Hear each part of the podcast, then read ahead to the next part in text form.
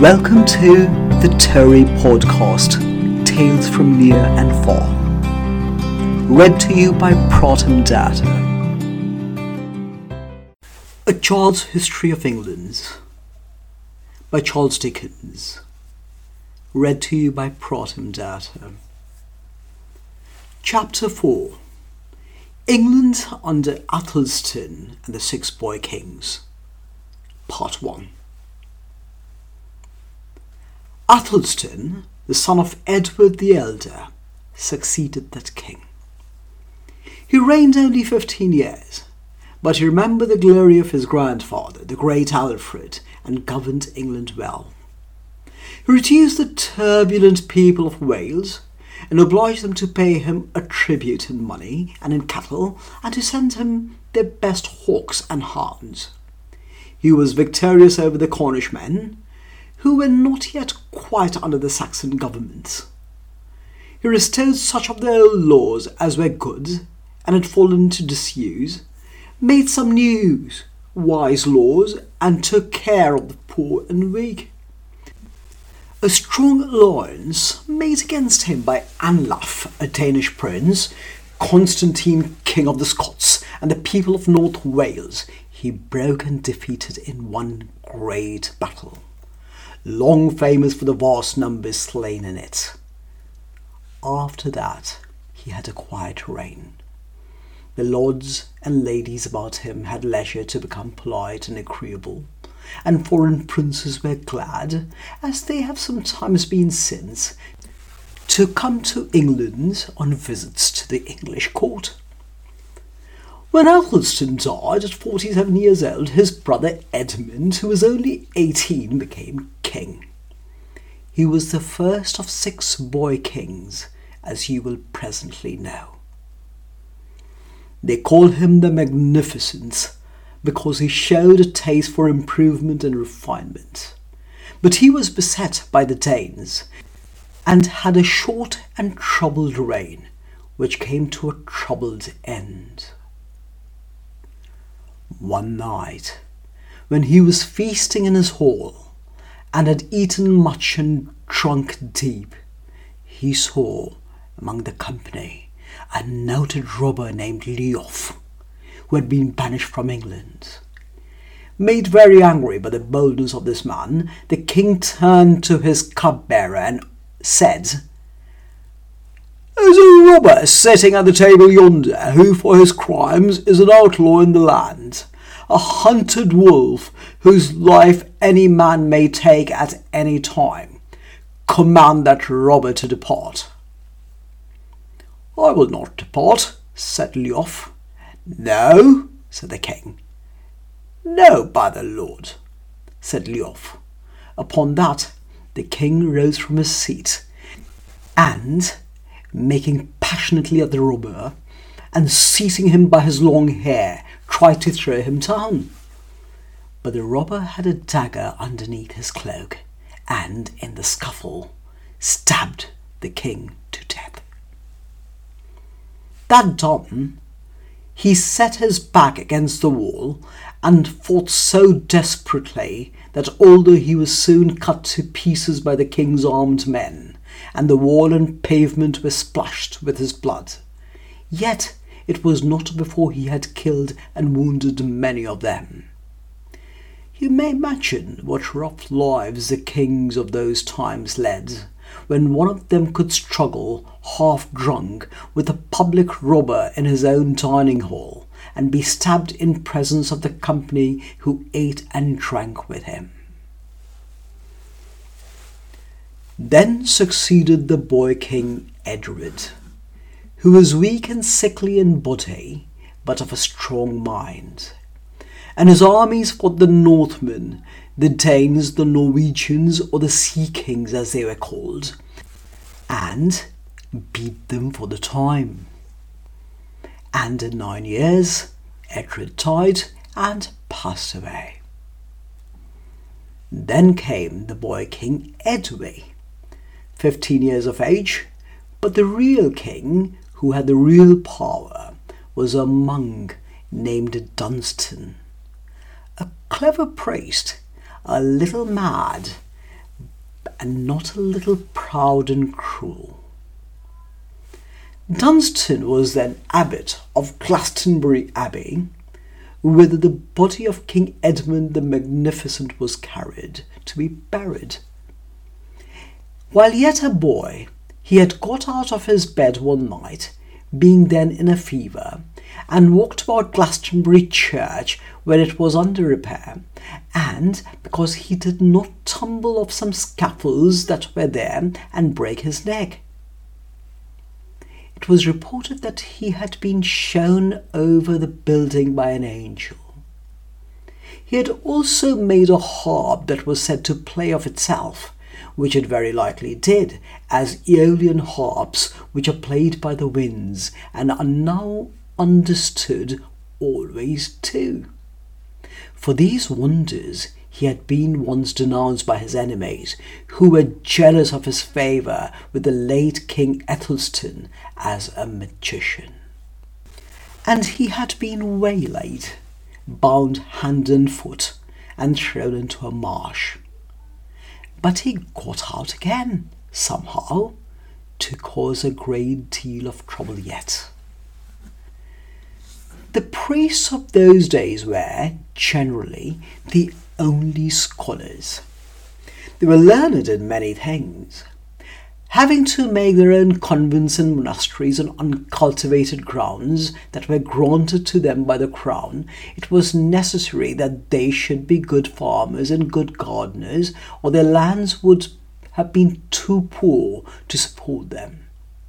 For the decoration of the chapels where they prayed, and for the comfort of the refectories where they ate and drank, it was necessary that there should be good carpenters, good smiths, good painters among them. For their greater safety in sickness and accident, living alone by themselves in solitary places, it was necessary that they should study the virtues of plants and herbs, and should know how to dress cuts, burns, calls, and bruises, and how to set broken limbs. Accordingly, they taught themselves and one another a great variety of useful arts, and became skilful in agriculture, medicine, surgery, and handicraft. And when they wanted the aid of any little piece of machinery, which would be simple enough now, but was marvellous then, to impose a trick upon the poor peasants, they knew very well how to make it and did make it many a time and often, I have no doubt. Dunstan, abbot of Glastonbury Abbey, was one of the most sagacious of these monks. He was an ingenious smith and worked at a forge in a little cell. The cell was made too short to admit of his lying at full length when he went to sleep, and if that did any good to anybody. And he used to tell the most extraordinary lies about demons and spirits who, he said, came there to persecute him. For instance, he related that one day when he was at work, the devil looked in that little window and tried to tempt him to lead a life of idle pleasure. Whereupon, having his pincers in the fire, red hot, he seized the devil by the nose and put him to such pain that his bellowings were heard for miles and miles. Some people are inclined to think this nonsense a part of Dunstan's madness, for his head never quite recovered the fever but I think not. I observe that it induced the ignorant people to consider him a holy man, and that it made him very powerful, which was exactly what he always wanted. Then came the boy king Edgar, called the Peaceful, fifteen years old. Dunstan still being the real king, drove all married priests out of the monasteries and abbeys and replaced them by solitary monks like himself. of the rigid order called the Benedictines. He made himself Archbishop of Canterbury for his greater glory and exercised such power over the neighbouring British princes and so collected them about the king that once, when the king held his court at Chester and went on the River Dee to visit the monastery of St. John, the eight oars of his boat were pulled. As the people used to delight in relating in stories and songs by eight crowned kings and steered by the King of England. As Edgar was very obedient to Dunstan and the monks, they took great pains to present him as the best of kings but he was really profligate, debauched, and vicious. He once forcibly carried off a young lady from the convent at Wilton, and Dunstan, pretending to be very much shocked, condemned him to not wear his crown upon his head for seven years. No great punishment, I dare say, as it can hardly have been a more comfortable ornament to wear than a stewpan without a handle. His marriage with his second wife, Elfrida, is the worst event of his reign. Hearing of the beauty of this lady, he dispatched his favourite courtier, Ethelwald, to her father's castle in Devonshire to see if she was really as charming as fame reported. Now, she was so exceedingly beautiful that Ethelwald fell in love with her himself and married her. But he told the king that she was only rich, not handsome. The king, suspecting the truth when they came home, resolved to pay the newly married couple a visit and subtly told Ethelwald to prepare for his immediate coming. Ethelwald, terrified, confessed to his young wife what he had said and done, and implored her to disguise her beauty by some ugly dress or silly manner, that he might be safe from the king's anger. She promised that she would, but she was a proud woman, who would far rather have been a queen than the wife of a courtier. She dressed herself in her best dress, and adorned herself with her richest jewels. And when the king came, presently he discovered the cheat. So he caused his false friend Ethelwald to be murdered in a wood, and married his widow, this bad Elfrida. Six or seven years afterwards, he died and was buried, as if he had been all that the monks said he was, in the Abbey of Glastonbury, which he or Dunstan for him had much enriched. England, in one part of his reign, was so troubled by wolves which, driven out of the open country, hid themselves in the mountains of Wales when they were not attacking travellers and animals, that the tribute payable by the Welsh people was forgiven then, on condition of their producing every year 300 wolves' heads. And the Welshmen were so sharp upon the wolves to save their money that in four years there was not a wolf left. Then came the boy King Edward, called the Martyr, from the manner of his death. Elfrida had a son named Ethelred, for whom she claimed the throne.